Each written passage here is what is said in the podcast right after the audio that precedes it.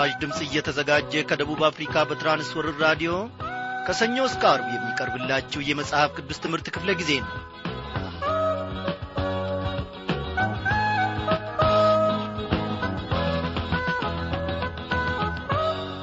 እንደምናመሻችሁ ክብሯን አድማጮቻችን ሰላምታችን በጌታ በኢየሱስ ክርስቶስ ስም በያላችሁበት ስፍራ ይድረሳችሁ እያልን የዛሬውን የኦሪት ዘፍጥረት ምዕራፍ ሰላሳንና ምዕራፍ ሰላሳ አንድን ትምህርት ይዘንላችሁ ቀርበናል። በሚኖረን ክፍለ ጊዜ ሁሉ ውስጥ እግዚአብሔር አምላካችን በእውነት በቃሉ ማጽናናት፣ በቃሉ ማበረታታት፣ በታላቅነቱ፣ በምሕረቱ፣ በበጎነቱ ሁሉ ይገናኘናል። አዎ ምናልባት በዚህን ሰዓት ሸለቆ የወረዳችሁ እንቅፋትም የበዛባችሁ ሰዎች በዚህን ጊዜ በማለቃቀስ በጌታ ፊት ልትኖሩ ትችላላችሁ። በተራራ ላይ በመፈንደቅ ደግሞ እግዚአብሔርን የምትባርኩም ልትኖሩ ትችላላችሁ። ለሁላችንም እግዚአብሔር መድኃኒት ነው ወገኖቼ። አዎ በሸለቆ ስፍራ እግዚአብሔር አምላካችን የጎደለውን ነገርን ማሟላት ያውቅበታል። ነገር አልሳካ እያለ ሁኔታዎች ሁሉ አልሟላ እያሉ ምናልባት ብንበሳጭም እግዚአብሔር ወገኖቼ በሸለቆ ውስጥ ሁሉን ነገር ማከናወንንና ማሳመርን ያውቅበታል። ብቻ እኔና እናንተ በእግዚአብሔር ሐሳብ ውስጥ እንሁን ወገኖቼ፣ የእሱን ፈቃድ እንከተል ወገኖቼ። ያን ጊዜ እግዚአብሔር ከእኛ ጋር ይሆናል፣ ሸለቆም ይሞላል። ሸለቆ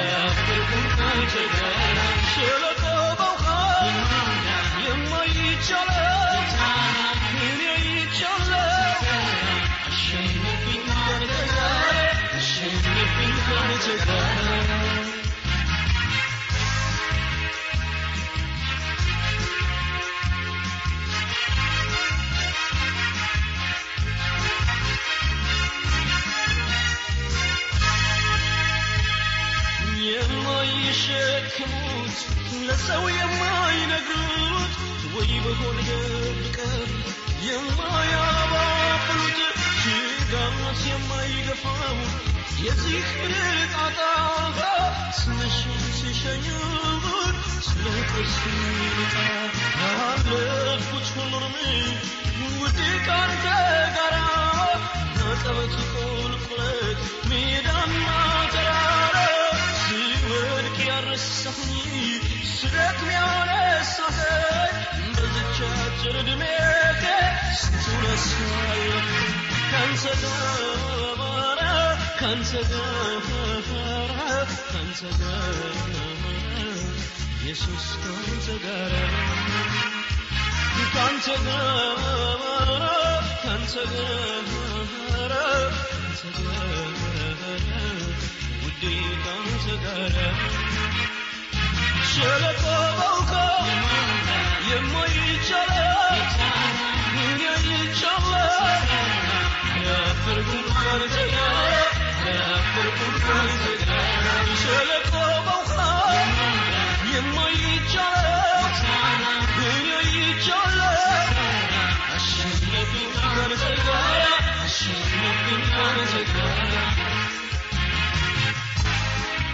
ተስፋዬ ጫላ በዚህ ዝማሬ ስላገለገለን ባለበት ስፍራ እግዚአብሔር ይባርከው እያልን ወደ ጸሎት እናልፋለን።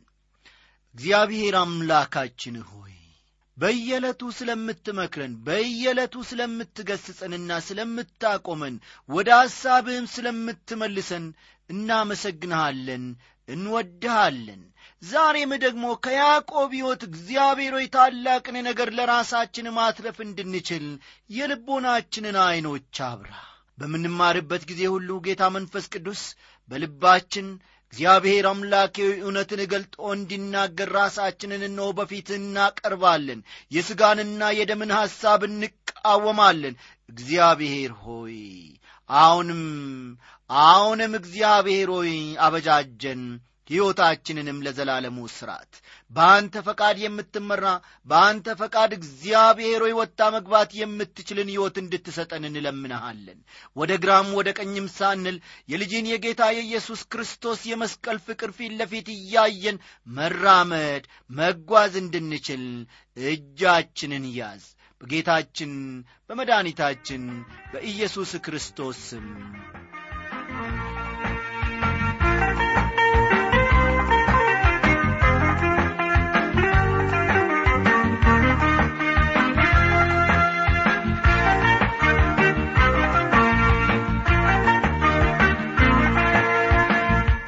አድማጮቼ ከዘፍጥረት ምዕራፍ ሰላሳ ለያዕቆብ ልጆች ስለ መወለዳቸው የዮሴፍ ከራሔል መወለድ ያዕቆብ ለአሥራ አራት ዓመታት ያክል ባጎቱ በላባ ቤት ካገለገለ በኋላ ለመለየት ስለ መዘጋጀቱና የሚያስፈልገውንም ስለ መጠየቁ ላባም ደግሞ ምን መውሰድ እንዳለበት በበግና በፍየሎች እንደ ተስማሙ እሱንም ስንመለከት ነበርና የዚያን ቀጣይ ክፍል ቃል በገባንላችሁ መሠረት ይዘንላችሁ ቀርበናልና መጽሐፍ ቅዱሶቻችሁን ገለጥ ገለጥ አድርጋችሁ ዘፍጥረት ምዕራፍ 30 ከቁጥር 36 እስከ 39 ያለውን ክፍል ተመልከቱ።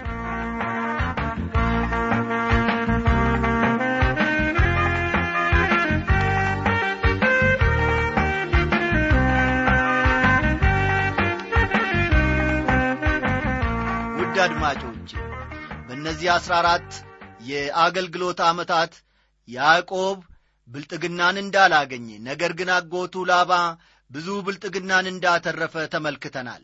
ደግሞ ደጋግሞ ያዕቆብ የሚያቀርበው አቤቱታ በእነዚህ ሁሉ የአገልግሎት ዘመኔ ከሁለቱ ሚስቶቼና ሠራተኞቻቸው እንዲሁም ከእነርሱ ከተወለዱት ልጆች በስተቀር ያተረፍኩት ምንም ነገር የለም እና ስለዚህ እኔ ወደ አገሬ ልመለስ በማለት ላይ ይገኛል። በእርግጥ ከታሪኩ እንደምንረዳው ለያዕቆብ አስራ አንድ ልጆች ተወልደውለታል። እነዚህን ልጆቹን እንዴት ነው የሚያሳድጋቸው? ምንስ ሰርቶ ያበላቸዋል? ላባ ግን በያዕቆብ ምክንያት መበልጠጉን ያዕቆብ ግን ምንም ነገር እንደሌለው ከዚሁ ከክፍል መመልከት ይችለናል። እስቲ ቀጥሎ ያለውን ቁጥር ደግሞ እናንብበው። በእርሱና በያዕቆብ መካከልም የሦስት ቀን መንገድ ያህል አራቃቸው። ያዕቆብም የቀሩትን የላባን በጎች ይጠብቅ ነበር። ያዕቆብም ልብን ለውዝ ኤርሞን ከሚባሉ እንጨቶች እርጥ በትርን ወሰደ። በበትሮቹ ውስጥ ያለው ነጭ እንዲታይ ነጭ ሽመልመሌ አድርጎ ላጣቸው። የላጣቸውንም በትሮች በጎቹ ውኃ ሊጠጡ በመጡ ጊዜ በውሃ ማጠጫው ገንዳ ውስጥ በበጎቹ ፊት አኖራቸው። በጎቹ ውሃ ሊጠጡ በመጡ ጊዜ ይጎመጁ ነበር። በጎቹም በትሮቹን አይተው ከመጎምጀታቸው የተነሳ ጸነሱ። በጎቹም ሽመልመሌ መሳይና ዝንጉርጉር ነቁጣም ያለበትን ወለዱ ይላል። ውድ አድማጮቼ ለዚህ ድርጊት ብዙ አይነት ማብራሪያዎች ይሰጣሉ። አንዳንዶች ይህ በዓለም ሊደረግ የማይቻል የፈጠራ ወሬ ነው ይላሉ። ሌሎች ደግሞ ያረጁ ሚስቶች ወይም ሴቶች የሚያወሩት በመጽሐፍ ቅዱስ ውስጥ መስፈር የሌለበት ወሬ ነው ይላሉ። እኔ ግን ይህ ታሪክ በመጽሐፍ ቅዱስ ውስጥ መስፈሩ አስፈላጊ ነው ላለሁ። በእርግጥ የተፈጥሮ ባሪያት መወራረስ አስፈላጊ ነው። ነገር ግን ይህ የፈጠራ ታሪክ ነው ብሎ ብቻ ማለፍ ተገቢያ አይደለም። ዋናው ነገር ላባም ሆነ ያዕቆብ በዘንጉ ላይ የነበረው ነጭ መስመር የሚወልዱትን ዥንጉርጉር እንዳደረጋቸው አምነዋል። ያ ነው እንግዲህ የታሪክ አስፈላጊ ክፍል። ምናልባት እናንተ ማመን አስቸግሯችሁ ይሆናል። ነገር ግን እነዚህ ሁለቱ ሰዎች ግን አምነውበታል። ዋጋ ይኑረው አይኑረው ይህንን ጥበብ ያዕቆብ ተጠቅሞበታል። ያዕቆብ ብልጥ ሰው መሆንን ከዚህ መረዳት ይቻላል። ከእርሱ የበለጠ ብልጥ ሰው አጋጠመው። በዚህ አድራጎቱ ግን እንደገና በብልጠቱ ለማሸነፍ እየሞከረ ነው። በዚህ ምዕራፍ ላይ መናገር የሚችለው እስካሁን ያለውን ነገር ብቻ ነው ወገኖቼ። በሚቀጥለው ምዕራፍ እስካሁን በተካሄዱት ነገሮች ሁሉ ላይ አዲስ ብርሃን የሚፈነጥቅበትን ሌላ ታሪክ እንከተላለን። አስቀድሞ እንደ ጠቀስኩት ይህን ምዕራፍ የምደመድበው የእስራኤል ነገዶች መነሻ የሆኑትን አስራ ሁለቱን የያዕቆብን ልጆች ስም ዝርዝር በመጥቀስ ነው። ከሊያ የተወለዱት አንደኛ ሮቤል፣ ሁለተኛ ስምዖን፣ ሦስተኛ ሌዊ አራተኛ ይሁዳ፣ አምስተኛ ይሳኮር፣ ስድስተኛ ዛብሎን፣ ሰባተኛ ዲና እህታቸው ናት። ከራሄል ባሪያ ከባላ የተወለዱት ደግሞ አንደኛ ዳን፣ ሁለተኛ ንፍታሌም ናቸው። ከሊያ ባሪያ ከዘለፋ የተወለዱት ደግሞ አንደኛ ጋድ፣ ሁለተኛ አሴር ሲሆኑ ከራኤል የተወለዱት ልጆች ደግሞ ዮሴፍና ቢንያም ናቸው። ያዕቆብ በእነዚህ ዐሥራ ሁለት ልጆች እንደሚባረክና እጆቹ ሙሉ እንደሚሆኑን ያምናለሁ። ከልጆቹም አንደኛዋ ሴት ናት፣ ስሟም ዲና ይባላል። በሚቀጥለው ምዕራፍ ማለትም በምዕራፍ 31 እግዚአብሔር ያዕቆብን ከካራን እንዲወጣና ለአብርሃም ለይስቅና ለያዕቆብ ተስፋ ወደ ገባላቸው ምድር እንዲሄድ እንደ ጠራው እንመለከታለን። እንግዲህ እግዚአብሔር ለያዕቆብ ልጆች ጥንቃቄ እንዳደረገ በላባ ቤተሰብ ሁኔታ እንዲያድጉ እንዳልፈለገ ማስተዋል እንችላለን። እግዚአብሔር ይህንን ሁሉ ሲያደርግ አዋቂ ነው። ልጆቹን በምን ዐይነት መንገድ እንደሚመራቸው እርሱ ያውቅበታል። እኛ እግዚአብሔርን በሥጋችን ለመምራት ወገኖቼ ፈጠን ብለን አንነሣ፣ አንቸኩል። እግዚአብሔር ይቅደመን።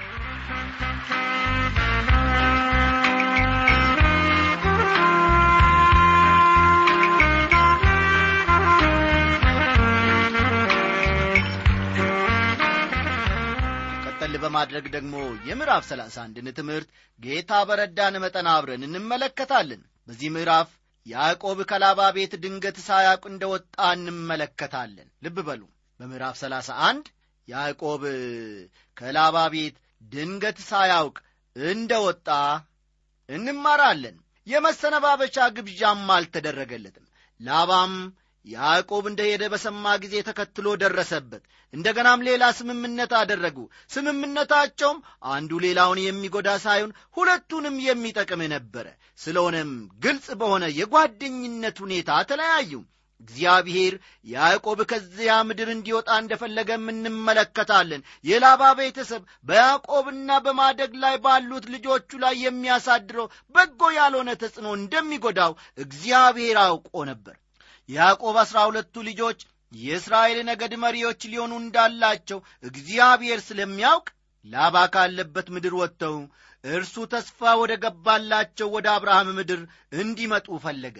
ተመልከቱ የእግዚአብሔርን ምሪት ወገኖቼ፣ ተመልከቱ የእግዚአብሔርን ሥራ ወገኖቼ፣ እግዚአብሔር እንዴት አድርጎ ባሪያዎቹን እንደሚመራ። ለዚህ ነው እኔም ቀደም ብዬ እግዚአብሔርን ባንቀድመው በችኮላ ባንወጣ መልካም ነው ያልኩት ለዚህ ነው ወዳጆቼ። በዚህ የእግዚአብሔር ቃል ክፍል እግዚአብሔር እንደ ያዕቆብ ለሌላው በረከት መሆን ብቻ ሳይሆን ለራሳችንም በረከት መሆን እንዳለብን እንደሚፈልግ እናስተውላለን። ያዕቆብ ምንም እንኳን በኀጢአቱ አስቸጋሪ ቢሆንና ራሱንም ቢጎዳም እግዚአብሔር ግን ተስፋ ቆርጦ አልጣለውም። እንደገና ለበረከት ወደ ተስፋይቱ ምድር መለሰው። ልጆቹንም የእስራኤል ሕዝብ መሪዎች አደረጋቸው። አስራ ሁለቱ ነገዶች ከእርሱ ተገኙ። አዎ ከእኔና ከእናንተ ከማንረባው ከኀጢአተኞቹ መልካም ነገር እንዲገኝ እግዚአብሔር መሥራትን ያውቅበታል። አስረዝመው፣ አሳጥረው፣ አስፋው አጥብቦም ብለን እግዚአብሔርን አንመክረውም። የኔና የእናንተን ሕይወት የኔና የእናንተን ምሪት የሚመራ እግዚአብሔር ብቻ ነው። ይህ ለእኔና ለእናንተ እጅግ የሚያጽናናና የሚያበረታታ መልእክት አለው። የሰማይና የምድር ፈጣሪ የሆነው እግዚአብሔር ወደ እርሱ ለመቅረብና ፈቃዱን ለማድረግ እስከፈለግን ድረስ ፈጽ ፈጽሞ አይጥለንም፣ ሁልጊዜም ይቀበለናል። እንደ ያዕቆብ ያለ አስቸጋሪ ባሪ እንኳን ቢኖረን እግዚአብሔር በራሱ መንገድ አስተምሮና ለውጦ ወደ ፈቃዱ ይመልሰናል። ክብር ለእግዚአብሔር ይሁን። ሃሌሉያ! ያዕቆብ ያልፈለጋቸውንና ያልተደሰተባቸውን ሀያ ዓመታት በአጎቱ በላባ ቤት እንዳሳለፈ ታስተውላላችሁ። አጎቱ ላባም ያዕቆብን ባልፈለገው መንገድ እንደ ኮሌጅ ትምህርት አስተማረው። ከዚህም የተነሳ ከደረሰበት መከራና ተጽዕኖ መታዘዝን ቢማርም ከላባ ቤት ለመውጣት ግን በብርቱ ፈለገ። ሆኖም ከላባ ጋር ስለ ከብቶቹ እርባታ ባደረገው ስምምነት መሠረት ከላባ የበለጠ አገኘ። አጎቱ ላባም በዚህ አልተደሰትም። ልጆቹም እንዲሁ ይህንን ከቁጥር አንድና ሁለት መመልከት እንችላለን ያዕቆብም የላባ ልጆች ያሉትን ነገር ያዕቆብ ለአባታችን የሆነውን ሁሉ ወሰደ ይህንም ሁሉ ክብር ከአባታችን ከብት አገኘ ሲሉ ሰማ ያዕቆብም የላባን ፊት አየ፣ እነሆም ከእርሱ ጋር እንደ ድሮ አልሆነም ይላል። እግዚአብሔር ያዕቆብን ስለ መጥራቱ የምንመለከተው ደግሞ ከቁጥር ሦስትና ከቁጥር አራት ነው። እግዚአብሔር ያዕቆብን ከዚያ ምድር እንዲወጣ ጠራው። ያዕቆብም ለመውጣት እየተዘጋጀ ነው። ራኤልንና ሊያን ወደ ሜዳ ጠራቸው። ይህንን ጉዳይ በላባ ቤት መናገርም አልፈለገም።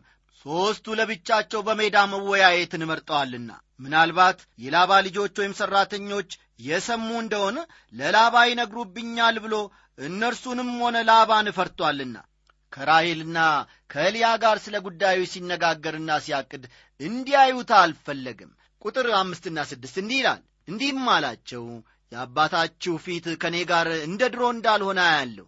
ነገር ግን የአባቴ አምላክ ከእኔ ጋር ነው፣ እኔ ባለኝ ጉልበት ሁሉ አባታችሁን እንዳገለገልኩ ታውቃላችሁ ይላችኋል። ይህ ያዕቆብ ያደረገውና እንደ ታላቅ ውለታ የሚቆጠርለት እንደሆነ ሁላችንም እንስማማለን። በከፍተኛ ደረጃ አገልግሏል። ነገር ግን በእኔም አመለካከት ወገኖቼ፣ በዚህ አድራጎቱ ላባም ሊመሰገን ይገባል እላለሁ። ምክንያቱም ለያዕቆብ ሥራና ለሥራውም ውጤት የላባ ገንዘብ ነውና አባታችሁ ግን አታለለኝ፣ ደሞዜንም አስር ጊዜ ለወጠ፣ እግዚአብሔር ግን ክፉን ያደርግብኝ ዘንድ አልፈቀደም ይላል ቁጥር ሰባት። ልብ አድርጉ ወገኖቼ፣ በሀያ ዓመታት ውስጥ ላባ ያዕቆብን ደሞዝ አስር ጊዜ ለውጧል። ኦ ያዕቆብ ምን ያህል ምስኪን ሆኖ ነበር! ነገር ግን ከደረሰበት መከራ የተነሳ እንዴት ማምለጥ እንደሚችል ግራ በተጋባ ጊዜ እግዚአብሔር ጣልቃ ገብቶ ረዳው። ይህ ለእኔና ለእናንተ ታላቅ ትምህርት ነው። ያዕቆብ እግዚአብሔር እንዴት እንደ ባረከው ከዚህም የተነሳ ላባና ልጆቹ እንደ ቀኑበት እንደ ጠሉትም ለራኤልና ለልያ አስረዳቸው። ከዚያ በኋላ ያዕቆብ ከላባ ቤት ለመውጣት የፈለገበትን ዋና ዓላማ ነገራቸው። የእግዚአብሔርን መልአክ በሕልም ያዕቆብ ሆይ አለኝ። እኔም እነሆኝ አልኩት። እንዲህም አለኝ፣ ዐይንህን አቅንተኢ በበጎችና በፍየሎች ላይ የሚንጠላጠሉት የበጎችና የፍየሎች አውራዎች ሽመልመሌ መሳዮችና ዥንጉርጉሮች ነቁጣ ያለባቸውም ናቸው ላባ በአንተ ላይ የሚያደርገውን አይቻለውና ይለዋል እግዚአብሔር ስለ በጎቹ መራባት ጉዳይ ባለፈው ምዕራፍ በቂ ማብራሪያ እንዳልሰጠው ሳታስቡ አትቀሩም በቂ መልስ ያልሰጠሁት ወደዚህ ምዕራፍ በተለይም ወደዚህ ቁጥር ስንደርስ መልሱን እናገኛለን በማለት ነው። ምክንያቱም እግዚአብሔርን ያደረግኩት ብሎ በዚህ ክፍል ተናግሯልና በዚህ ላይ ተፈጥሯዊ የሆነ ማብራሪያ መስጠት አያስፈልግም። ምክንያቱም እግዚአብሔር በፈቀደው መንገድ መስራት ይችላልና ለዚህ ሁኔታ ብዙ የተለያዩ ማብራሪያዎች ይሰጣሉ። እናንተም የሚሰማችሁ ልትመርጡ ትችላላችሁ። ነገር ግን ወገኖቼ እኔ በዚህ ክፍል እግዚአብሔር ላባ በአንተ ላይ የሚያደርገውን ተመልክቻለሁና ብሎ የተናገረውን መሠረት በማድረግ እግዚአብሔር በጎቹ ዥንጉርጉርና ነቁጣ ያለባቸው ሽመልመሌም ሆነው እንዲወለዱ አደረገ የሚለው ዋናው ሐሳብ መሆኑን እመርጣለሁ። ሐውልት የቀባህበት በዚያም ለእኔ ስዕለት የተሳልክበት የቤቴል አምላክ እኔ ነኝ። አሁንም ተነስ፣ ከዚህ አገር ውጣ፣ ወደ ተወለድክበትም ምድር ተመለስ ይለዋል። ቁጥር 13 እኔ የቤቴል አምላክ ነኝ ይላል እግዚአብሔር። እግዚአብሔር ለያዕቆብ ከአባቱ ከይስሐቅ ቤት ኮብልሎ በወጣበት በዚያች የመጀመሪያ ሌሊት በቤቴል እንዴት እንደተገለጠለት እኔ የቤቴል አምላክ ነኝ በማለት ያስታውሰዋል።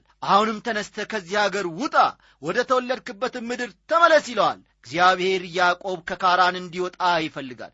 ምክንያቱም አስራ አንድ እያደጉ ያሉ ልጆች በእጁ ውስጥ ነበሩና እነዚህም ልጆች ከላባ ቤተሰብ መማር የማይገባቸውን መጥፎ ነገር እየቀሰሙ ስለሆነ ሳይበላሹ ቶሎ እንዲወጡ ስለሚፈልግ ነው። እግዚአብሔር ያዕቆብንና ልጆቹን አብርሃምን ካመንዝራና ጣዖትን አምላኪ ከሆነ ሕዝብ ለይቶ እንዳወጣው እነርሱንም ካመንዝራ ስፍራ ሊያወጣቸው ፈልጓል። ራይልና ሊያመልሰው መልሰው እንዲህ አሉት በአባታችን ቤት ለእኛ ድርሻና ርስት በሆኑ ቀርቶልናልን? እኛ በእርሱ ዘንድ እንደ ባዕድ የተቈጠርን አይደለንምን? እርሱ እኛን ሽጦ ዋጋችንን በልቶአልና ብሎ ሲያጉረመርሙ እንመለከታለን።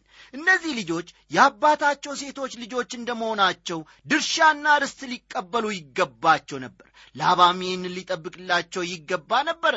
ላባ ግን ታማኝ አልሆንም። ዛሬም ቢሆን በሚያሳዝን ሁኔታ ውስጥ ብዙ ክርስቲያኖች የራሳቸውን ገንዘብ በጥንቃቄ እየጠበቁ በሌሎች ሰዎች ገንዘብ ግን የማይታመኑ አሉ።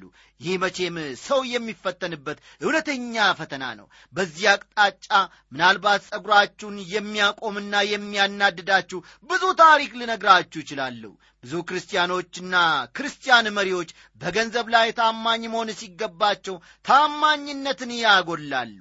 ቁጥር 16 ስለዚህ እግዚአብሔር ከአባታችን የነሳው ይህ ሁሉ ሀብት ለእኛና ለልጆቻችን ነው አሁንም እግዚአብሔር ያለን ሁሉ አድርግ ይሉታል እኔ እነዚህ ሁለት ሴቶችን አደንቃቸዋለሁ ወገኖቼ ያዕቆብም እግዚአብሔር እንደ ተናገረው ይነግሩታል ከእርሱም ጋር ቆሙ በግልጽም አባታቸው እንደ ዘረፋቸው ተሰማቸው አዘኑም ያዕቆብ ከካራን ስለ መውጣቱ የሚናገርና የሚያስረዳን ክፍል ደግሞ ከቁጥር 17 እስከ 19 ያለው ነው። ያዕቆብም ተነሣ፣ ልጆቹንም ሚስቶቹንም በግመሎች ላይ አስቀመጠ። መንጎችንም ሁሉ የቤቱንም ዕቃ ሁሉ በሁለት ወንዞች መካከል ሳለ ያገኛቸውን ከብቶች ሁሉ ይዞ ወደ አባቱ ወደ ይስቅ ወደ ከነአን ምድር ሄደ። ላባ ግን በጎቹን ለመሸለት ሄዶ ነበር። ራሔልም የአባቷን ተራፊም ሰረቀች ይላል። በዚህ ክፍል አንድ የሚያስደስትና የሚያስገርም መገለጥ ተጠቅሷል።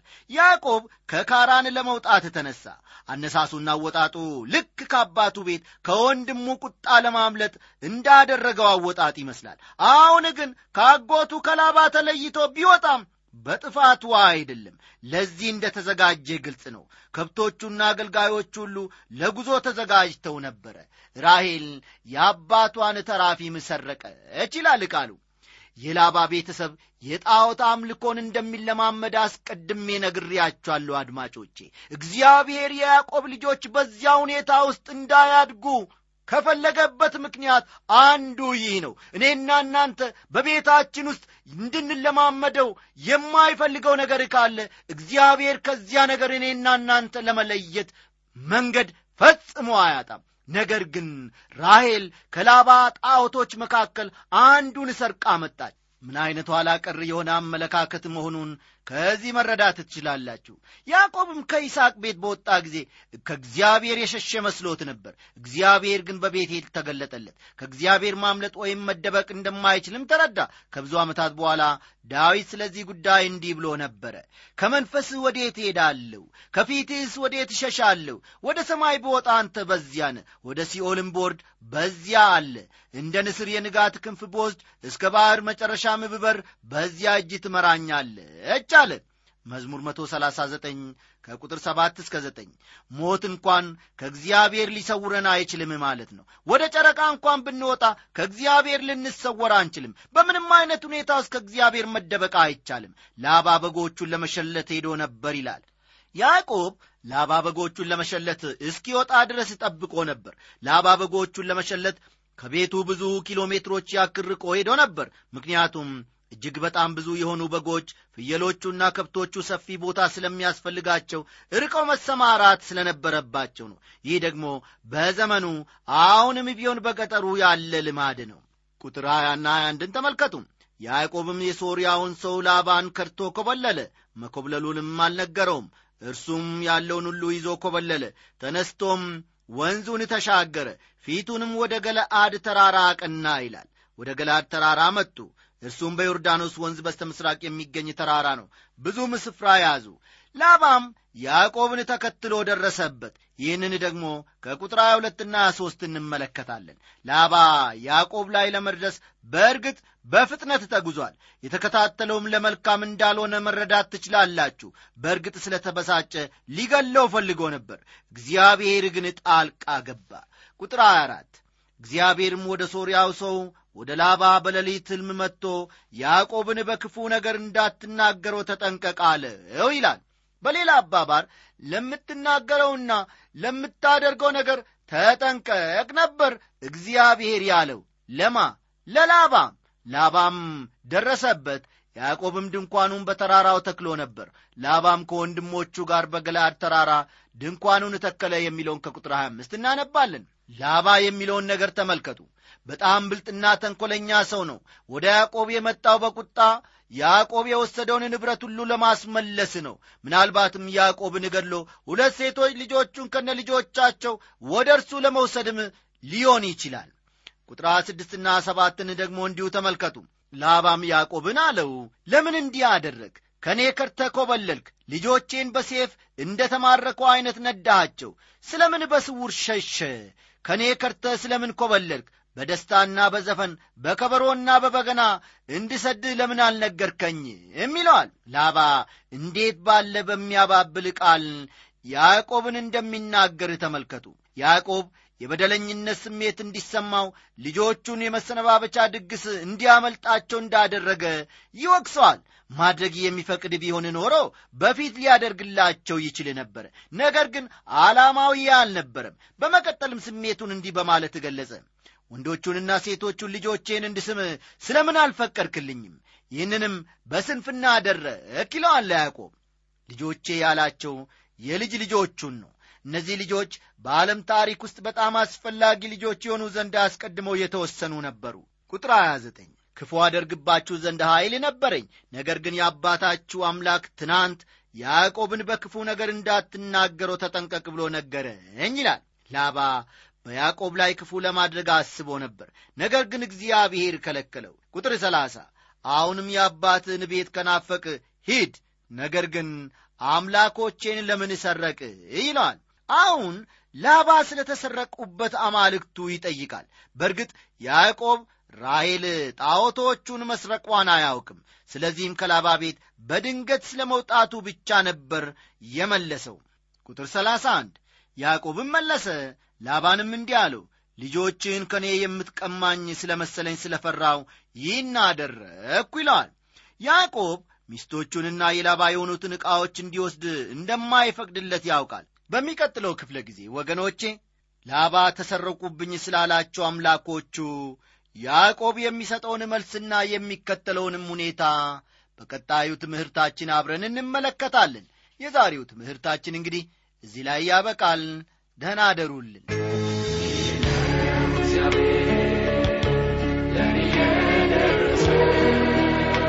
ከጠበቁት በላይ